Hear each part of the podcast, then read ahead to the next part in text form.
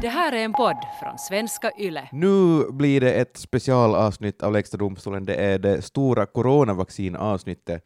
Vi går igenom alla frågor som finns om coronavacciner, allt du behöver veta borde finnas med i den här podden. Du lyssnar alltså på Lägsta domstolen som vanligt med mig Max, men idag med vetenskapsjournalisten Niklas Fagerström. Välkommen Niklas. Hejsan. Um, jag tänker att, att dagens upplägg av podden ska vara så simpelt som möjligt, så vi gör inte sakerna svårare än att jag ställer frågor, bland annat frågor som, som våra lyssnare har skickat in, och du svarar på dem. Inte svårare än det.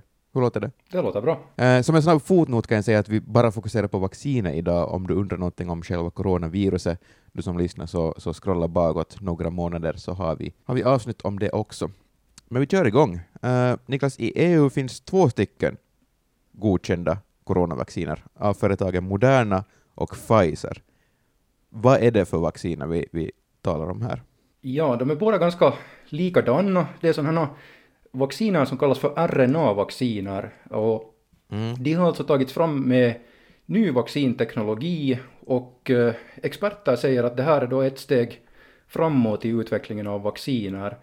Det som är fördelen är att det går snabbare att utveckla sådana här, det har ju egentligen gått ovanligt snabbt. Det brukar ta ungefär 10 år att utveckla ett vaccin. Nu har man satsat massvis visserligen på att utveckla coronavacciner överlag, men, men själva liksom RNA-vaccinerna går betydligt snabbare än de att utveckla. Och, och sen också att tillverka i, i stora mängder. Det handlar ju om miljarder doser som, som liksom enskilda tillverkare kommer att producera i år. Nackdelen däremot med sådana här uh, RNA-vacciner är att de kräver förvaring i kallare temperaturer, då till exempel minus 20 grader och sen minus 70 grader uh, som, som är då det här faktiskt det som Pfizers vaccin kräver.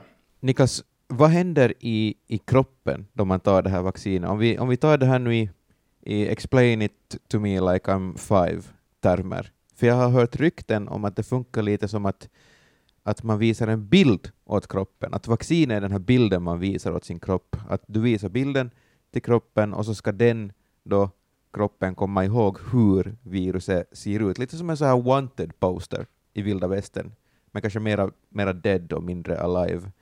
Eh, att, att kroppen har aldrig sett det här viruset förr, men nu för att den har sett den här bilden, den här wanted postern, så vet den vad den ska söka efter sen då, då shit goes down. Att, är det här någonting som... Är, är, låter det här Ja, som verklighet? ja, eh, det är nog ungefär så här det fungerar.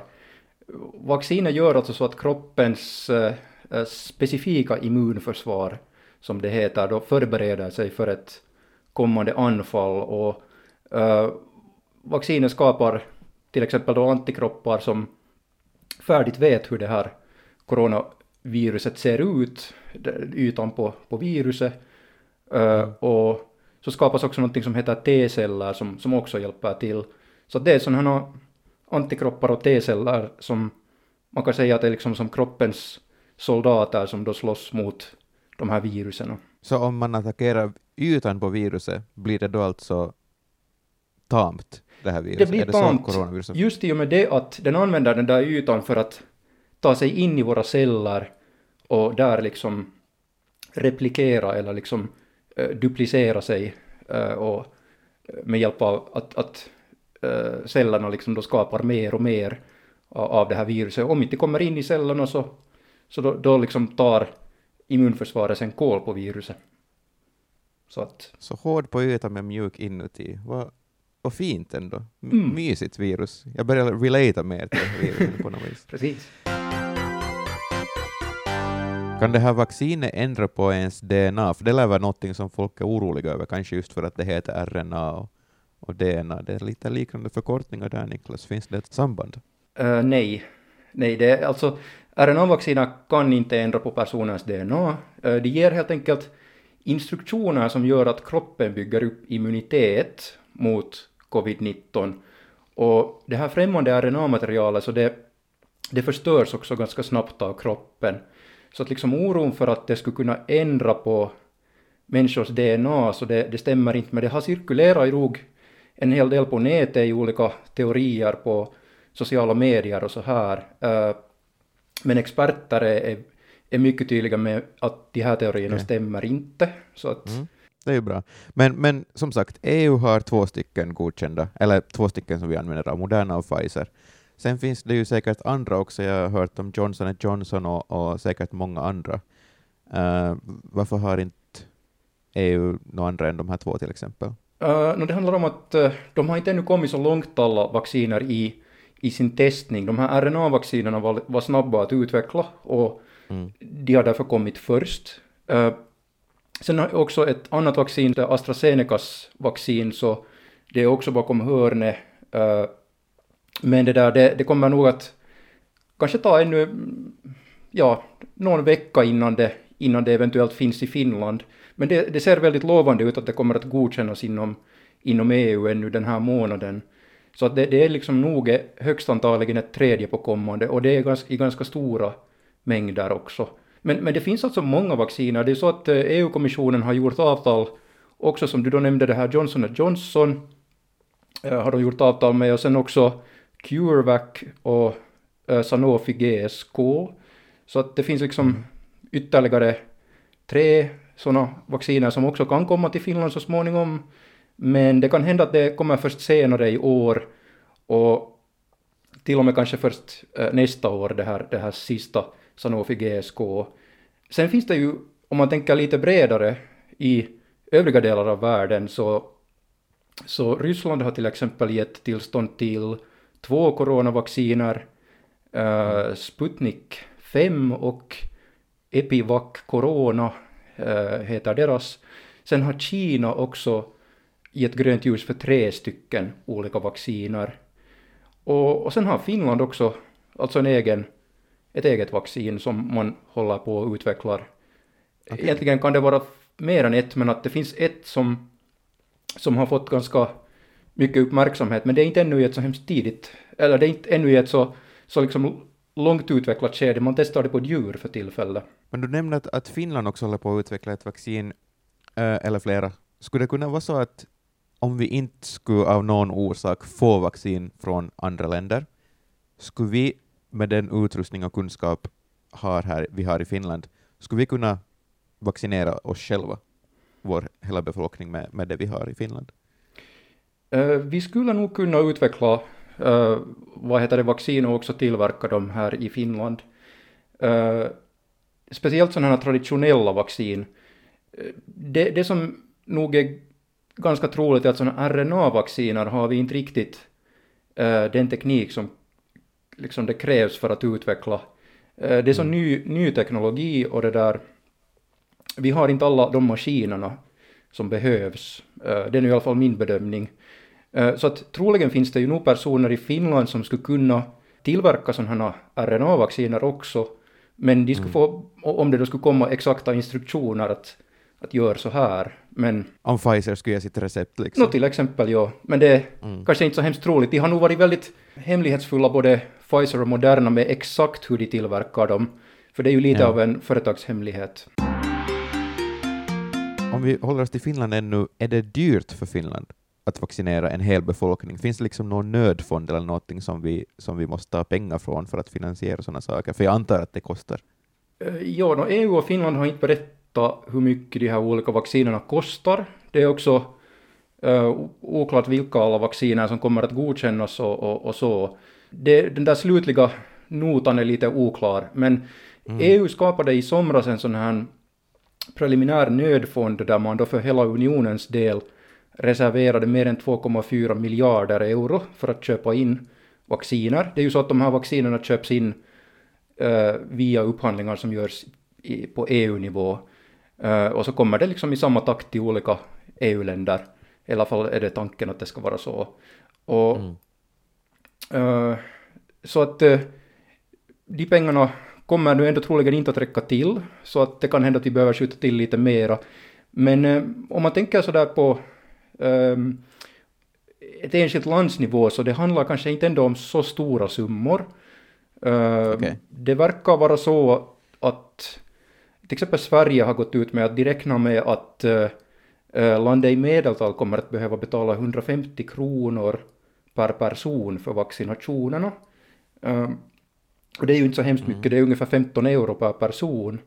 Så att uh, det blir väl drygt 80 miljoner euro då för Finlands del. Um, om man kan tro på de här siffrorna. Så att, ja. uh, men, men, det är jättestor skillnad på vad olika vacciner kostar också, så att det beror lite på uh, vilka vacciner vi får. Att det där, vi har till exempel där AstraZenecas vaccin, så det lär vara ungefär tio gånger billigare än, än Pfizers eller Modernas vaccin. Om vi rör oss mot eh, i tidslinjen av de här frågorna mot, mot sånt som händer när man tar det här vaccinet, um, har, kommer jag att ha en möjlighet sen när jag ska bli vaccinerad att välja vilket av de här vaccinen jag ska ta? Uh, du har nog inte det högst antagligen. Åtminstone inte nu till att börja med medan pandemin ännu pågår. Um, mm. Det är så att man har tittat ganska mycket på, på medicinska orsaker för till exempel i vilken takt, eller, liksom, eller i vilken prioritetsordning vaccinerna ska komma. Så att det är liksom nog det här medicinska som ligger där till grunden, att, att vem som har störst risk och så. Och, och, och där finns alltså, det kan finnas vissa begränsningar då i, i, i, att ett visst vaccin kanske inte ska ges till de allra äldsta och så här. Så, så att om det mm. finns liksom sådana åldersorsaker så kan det hända att, uh, att du får ett visst vaccin men inte ett annat. Men du får inte på det sättet välja själv. När det gäller yngre personer så är det ju så att Modernas vaccin har alltså en minimiåldersgräns på 18 år, men sen Pfizers vaccin kan ges åt 16-åringar också. Så att uh, okay. Så det, det finns en, en skillnad. Men, men det är också så Finns det alkohol i det här ena vaccinet, eller vad, vad är grejen?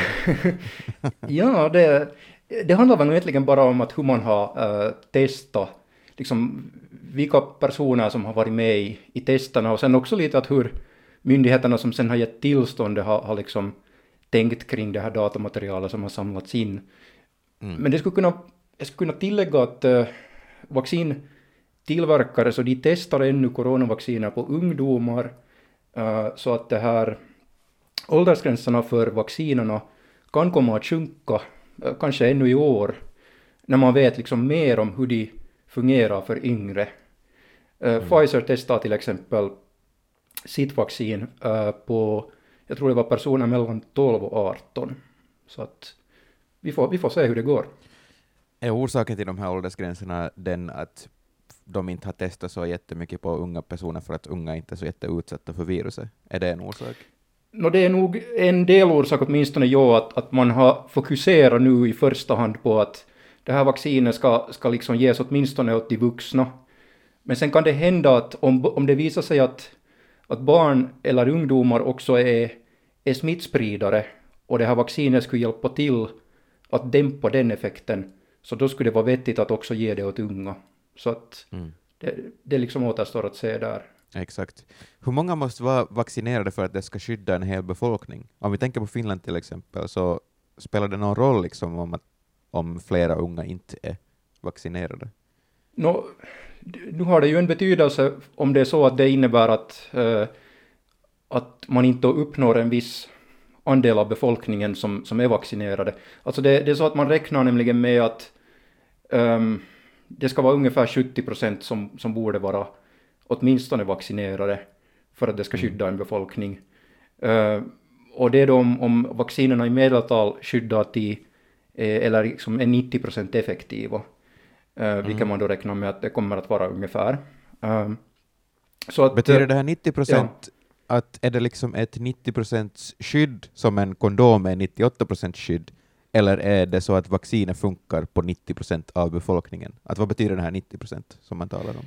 no, man har liksom räknat ut det utgående från, från sådana här stora studier man har gjort på tiotusentals personer och man har då sett att hur många som insjuknar i, i den grupp som, som inte fick vaccinet jämfört med den gruppen som fick vaccinet och så. Mm. Um, så att, så att liksom det, det, handlar om att, att då, då, är man skyddad mot sjukdomen.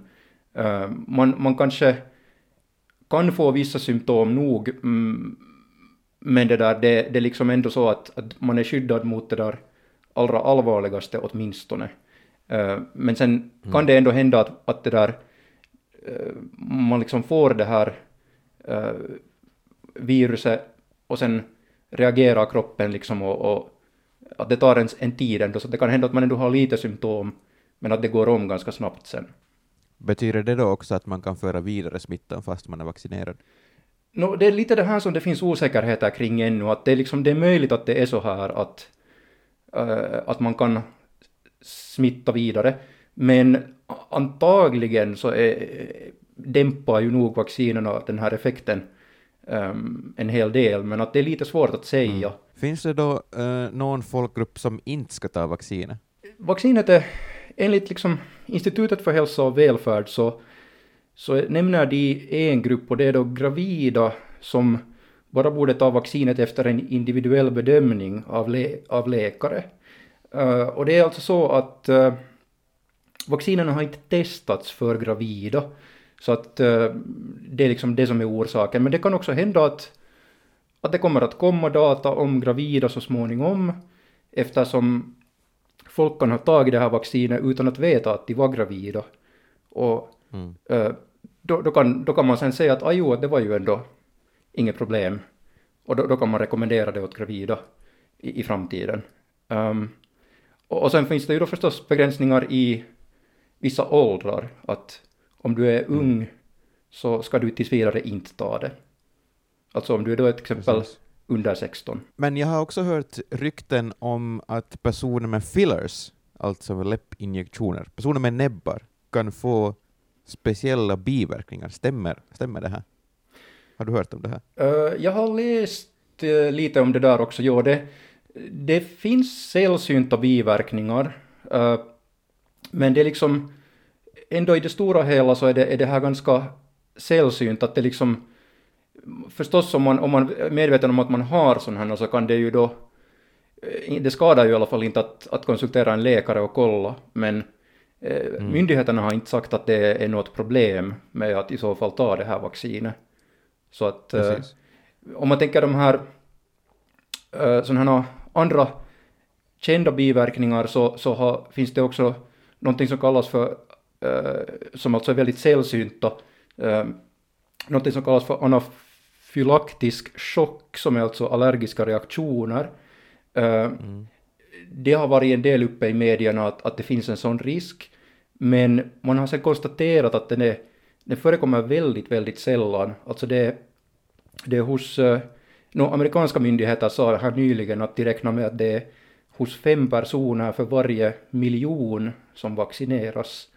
Uh, och, och, det finns alltså också sådana säkerhetsåtgärder att när man får vaccinet, så här i Finland och många andra länder, så uppmanas man sitta och vänta i cirka tio minuter då i, i den här mm. vaccinationslokalen efter att uh, man har fått det och, och uh, om det skulle uppstå en allergisk reaktion och det finns då också beredskap att ge behandling i så fall.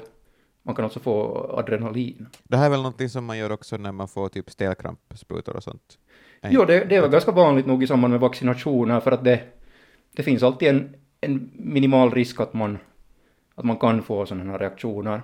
Men i samma veva är det ju viktigt också att påpeka att det, det här är då sällsynt och uh, de allra vanligaste biverkningarna så, så det är helt som för, för andra vaccin att det liksom rodnad och smärta vid injektionsstället kan man få mm. huvudvärk, värk i leder och muskler, muskler och, och sen kan man kanske få, eller kanske, eh, man kan, man kan få lätt feber, men det, det drabbar alltså inte så många, det är ungefär 10 procent som, som kan få lätt feber enligt uh, Institutet för hälsa och välfärd, uh, så där i medeltal av de här de här vaccinerna. Så att eh, det är nu inte så mycket konstigare än, än, vanligtvis när man, när man tar ett vaccin. Så om jag läser mellan raderna korrekt här nu så får man inte narkolepsi av det här vaccinet? No, det är nog så att experterna är väldigt tydliga med att det, det inte är liksom möjligt, uh, för att det här coronaviruset har ingenting med narkolepsi att göra. Uh, man vet inte ännu med säkerhet varför Pandemrix som var det här, ett sånt influensavaccin som gavs för ett antal år sedan, varför det orsakade uh, narkolepsi uh, typ mm. 1. Men, men det finns lite olika teorier där. Men liksom, om man nu sammanfattar det så, så är, är liksom experterna väldigt tydliga med att det, det finns liksom ingen sån risk när det gäller just de här vaccinerna. Men det vi, det vi har sett rubriker om här för någon vecka sedan så var ju att britterna, uh, före de stack från EU, utvecklade någon sån här häftig ny version av coronaviruset. Uh, en mutation av viruset med andra ord alltså. Biter det här vaccinet, eller någon av vaccinerna, eller alla vaccin på mutationer av viruset också? Uh, vaccinerna biter enligt allt att döma nog på de mutationer man har sett hittills och och det är ju nog goda nyheter för att det innebär att man ändå kan få ett slut på pandemin så småningom eh, tack vare mm. vaccinerna. Um, Pfizer har till exempel rapporterat att deras coronavaccin fungerar uh, mycket bra mot uh, den mutationen som har blivit vanlig i Storbritannien och som då också har spridit sig hit uh, till Finland. Det är alltså en variant som sprider sig snabbare, så det är därför man är oroad.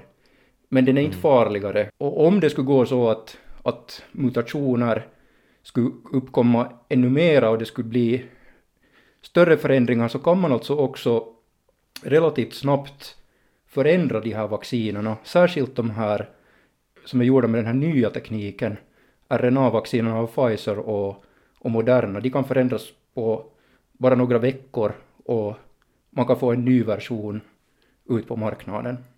Så det är liksom mm. inget, inget stort problem egentligen eh, om det kommer eh, mutationer. Om vi återgår till, till själva vaccineringen så är det ju så att man ska ta två doser av åtminstone de vaccin som just nu är aktuella i Finland. Varför måste man ta två olika doser av det här vaccinet? Man räknar med att uh, man får ett, ett bättre skydd om det är två doser. Uh, det här gäller åtminstone en del andra sjukdomar, att om man får ett vaccin i flera doser så kan skyddet bli bättre sen i slutändan. Och, och kanske också mm. mera långvarigt. Uh, det, det, är också en, en, viktig orsak till att man har gått in för två doser. Mm. Det finns ändå en tillverkare, uh, Johnson Johnson, uh, som du nämnde, som då siktar mm. på att få sitt vaccin godkänt nu på våren och det vaccinet kräver, så som det nu ser ut, bara en dos. Uh, men man får nu se hur, hur, hur det blir för att alltså det, det kom preliminära data nyligen och en del experter från liksom där Johnson Johnsons kliniska tester då av, av uh, vaccinet och där var, menar en del experter att kanske det ändå skulle vara bättre med två doser så att det, det är lite svårt att säga att hur, hur kommer det då att bli där. Men, men i princip skulle det vara bättre med en för att det, om man tänker sådär att det krävs mycket färre doser då förstås, så att det skulle vara snabbare mm. att vaccinera än äh, oss finländare och, och, andra också. Och det är ju faktiskt något som man har tänkt på i Storbritannien, för där har läkare bland annat lite, lite strunta i att de vet att alla som tar den första dosen av Pfizers vaccin då inte kommer att få sin andra dos inom den här rekommenderade tiden som man ska få de här två doserna. Men de anser då att det, det är liksom värt att vaccinera i full fart nu för att skydda så många som möjligt. Speciellt för att läget då har varit ganska, ganska jobbigt de senaste veckorna där i, där i Storbritannien. Uh, så hur, hur påverkas min immunitet mot covid-19 om jag går över den här rekommenderade tiden mellan de två doserna? Det är möjligt att skyddet blir lägre, uh, men man vet inte ännu det här med säkerhet. Finland har däremot varit noga med att man ska hålla sig till den här rekommenderade tiden mellan doserna. Mm. Den kan till exempel vara, vara tre eller fyra veckor beroende på vilket vaccinmärke man har, man har fått. Um, men ja, Storbritannien har valt att förlänga tiden och, och, och, då kan de vaccinera fler snabbare och de har då tänkt att, att det är viktigt det här när, när de har ett allvarligt epidemiläge för tillfället. Men mm. Finland har liksom ett annat läge och därför har då våra myndigheter och experter här tänkt att det är bättre att hålla sig till den här, det som det finns forskningsdata på, det som man då vet att, att funkar. Det verkar som att vaccineringsprocessen går fortare utanför EU, till exempel i Storbritannien och USA om vi tittar på dem, medan det går långsammare här eh, i, i Finland och i EU överlag. Till exempel i Tyskland så har några hundratusen doser getts ut och hundratusen är något som man kallar för ett fiasko i Tyskland, att, att det är så otroligt trögt. Eh, och i Finland ligger vi väl på några tusental doser för tillfället. Eh, så när kommer du och jag få det här vaccinet, Niklas? Ja, vi får nog säkert vänta till eh, senare på våren, eh, skulle jag Mm. själv tippa. Alltså det, det går ju enligt de medicinska bedömningar och sen enligt ålder och så här. Eh, Så att eh, yngre personer får nog vänta ännu eh, säkert någon månad innan, innan det blir aktuellt. Men, men liksom i Finland har man nog trappat upp den här vaccinationstakten. Att det stämmer att det var några tusen doser här nyligen, men det senaste jag hörde var att man hade vaccinerat mer än 50 000 personer i Finland Okej. och man siktar då på att, att eh, så små, småningom, liksom inom några dagar, så, så kan man ha fördubblat det här. Eh, Så takten har accelererat och en orsak till det här är att man har slutat reservera den andra vaccindosen. Man använder liksom raskt alla de vaccindoser som kommer in och man litar på att vaccinleveranserna kommer att bli fler och större nu innan den närmaste tiden. Och, och då tar man liksom det där dos 2 från de vacciner som kommer senare. Men det betyder ju också att då, kom, då kan man kanske vaccinera färre där om, om några veckor. Men, men man, man siktar då hellre på att så snabbt som möjligt vaccinera många. Men utan att liksom eh, panta på det här att eh, man ska hålla, hålla sig till tre veckor eller fyra veckor mellan doserna. Så att Mm. eh, det är nu det som man har gått in för här i Finland. Jag kan snabbt säga här att också att vi, vi talar, de här siffrorna som vi talar om så är ju alltså i, som sagt i bandande stund fredag 15 januari, ifall nu mitt i allt på tisdag den här podden kommer ut så har hela Finland blivit vaccinerat så, så vet ni varför vi har sagt de här siffrorna. Eh, Niklas, vad kommer att hända sen efter att vi har fått vaccinet? Hur ser vår sommar ut? Sommaren kommer antagligen att se ganska vanlig ut. Eh, för att viruset brukar, som vi också såg förra sommaren, så, så, så virussjukdomar brukar bli ett mindre problem på sommaren. Um, Mm. till exempel coronaviruset klarar inte sig särskilt länge i värme. eh, och så. Det finns lite olika orsaker till att, att det då inte sprider sig så mycket. Eh, och sen också luftfuktighet och, och så här. Men eh, vi kommer nog säkert att eh, fortsätta att rekommenderas eh, liksom hålla avstånd till folk och använda munskydd och så här, så där i allmänhet. Men det kan hända att just på sommaren kanske det blir ett mm, liksom väldigt få restriktioner. Men, Mm. men överlag tror jag nog att de här restriktionerna i samhället kommer att kunna trappas ned så småningom. Um, det kan hända att det börjar hända redan efter att vi har vaccinerat liksom de äldsta och de som löper störst risk att, att drabbas mer allvarligt av covid-19. Um, Som kommer vara här på våren ungefär? Ja, någon gång på våren. Så att säkert någon gång under våren kan vi, skulle jag själv tänka mig att, att det skulle vara logiskt att åtminstone vissa restriktioner så kan man minska på. Men, men det som jag var inne på tidigare, det här med smittspridningen, vi vet inte ännu hur väl vaccinet stoppar den. Eh, Så att först när vi vet det så, så kan man liksom fatta större beslut om, om restriktioner. Vågar du spå i ifall det här vaccinet kommer bli en, ett säsongsvaccin som vi kommer ta också 2022 sen på hösten till exempel? Mm. Va, vad tror man? Nå, hittills vet man inte riktigt ännu, men till exempel Moderna har, har gått ut och sagt att deras vaccin eh, ger ett skydd på åtminstone ett år, har de sagt i det här skedet. Man har haft en ganska liten, eh, liksom kort uppföljningsperiod hittills i, de här, liksom, i forskningen. Det beror ju på att det har hänt så nyligen allt det här, att man har utvecklat vaccinet. Eh, Så att så småningom så vet man säkert mer och mer om hur länge det, det här skyddet varar. Men det finns nog en hel del som talar för att coronavirus förändrar sig eh, mindre än eh, influensavirus. Så att man skulle kunna tänka sig att det troligen kommer att vara liksom en mer långvarig effekt. Och, och sen också att, att eh, det blir mindre allvarligt i framtiden, att om du drabbas av coronaviruset när du ändå någon gång har till exempel insjuknat eller vaccinerats, så då kan det hända att det är lite som ett vilket virus, sånt här vanligt förkylningsvirus som helst. Att du liksom, du får så här lindriga symptom och det är inte desto värre. Så att eh, det är väl ungefär det man kan tänka sig att det är troligt i framtiden, men, men förhoppningen är ju nog att, vaccinerna ska skydda i, i flera år och det är mycket möjligt att det kommer att gå så. Men tyvärr så är det väl också så att vi nu mest talar om rika länder just nu för tillfället. Att vi har ju varit väldigt duktiga på att köpa en massa vaccin, vi, vi rika länder, men hur kommer det gå för, för fattigare länder? När kommer världen uh, att klara sig undan covid-19? Bra fråga, jo. Alltså Världshälsoorganisationen, WHO, kom här nyligen ut med uppgifter om att uh, fattiga länder inte kommer att kunna vaccinera sig i så stor utsträckning ännu i år. Uh, vissa länder kanske bara kan vaccinera 10 procent av befolkningen under det här året. Mm. Um, men rikare länder har alltså varit med om att stödja olika sådana uh, program och projekt som ska se till att också fattigare länder får vaccin på ett rättvist sätt och till ett billigt pris. Um, mm. Men uh, om man tittar på vart de stora mängderna vacciner går så i början är det ju nog faktiskt ju de rikare länderna som får det eh, eftersom de har varit har möjligheter att betala mer för det.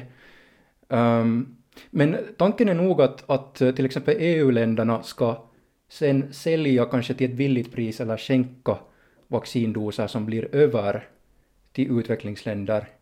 För vi har beställt mer vacciner än vi behöver.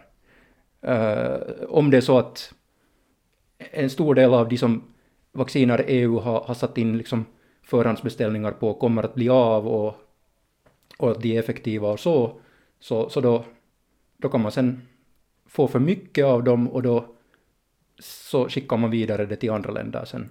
Det är ju ändå en global pandemi, jag menar, borde inte, det är ju fint att EU aktiverar sig på det här viset och, och vill vara snälla, men borde inte typ FN eller någon annan global makt, WHO, jag vet inte, vem som helst, eller alla länder tillsammans bara bestämma att nu får fan Big Pharma se sig, att nu ska vi inte ha några patenter på de här coronavaccinen, och, och Pfizer och, och, och Moderna och Johnson Johnson och alla, alla andra får inte hålla det här hemligt. Nu ska vi kunna snabbt och billigt fixa fram vaccin till alla.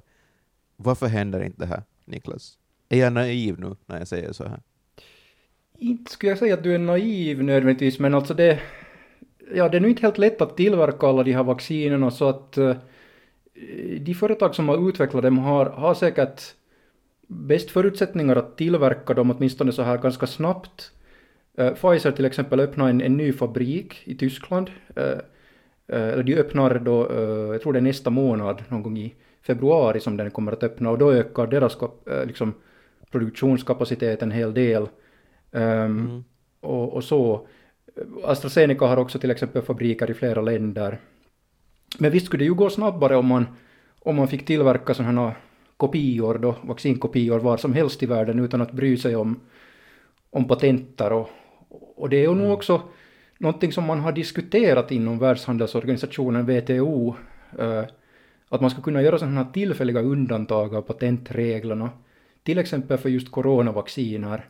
Men eh, de rikare länderna har inte gett det här sitt stöd. Vi börjar lida mot, mot sin slut den här intervjun. Uh, tack så jättemycket Niklas. Finns det ännu någonting du skulle vilja tillägga angående vaccin? Jag tror inte. Jag tycker att vi tog ganska heltäckande upp olika saker så att förhoppningsvis mm. så blev lyssnarna lite klokare. Det blev åtminstone jag. Och jag skulle vilja åtminstone skicka en uppmaning att ta vaccinet. Jo. Jag tycker det är värt det. Definitivt. Det är mycket bättre än alternativet. Så är det. Om det finns något mer du undrar kring det här vaccinet får man höra av sig till dig Niklas. Det får man göra. Niklas.fagerstrom.yle.fi får man höra av sig till. Man får också höra av sig till mig, max.rantakangas.yle.fi, men jag vet inte så mycket. Uh, tack för idag Niklas. Tack så mycket.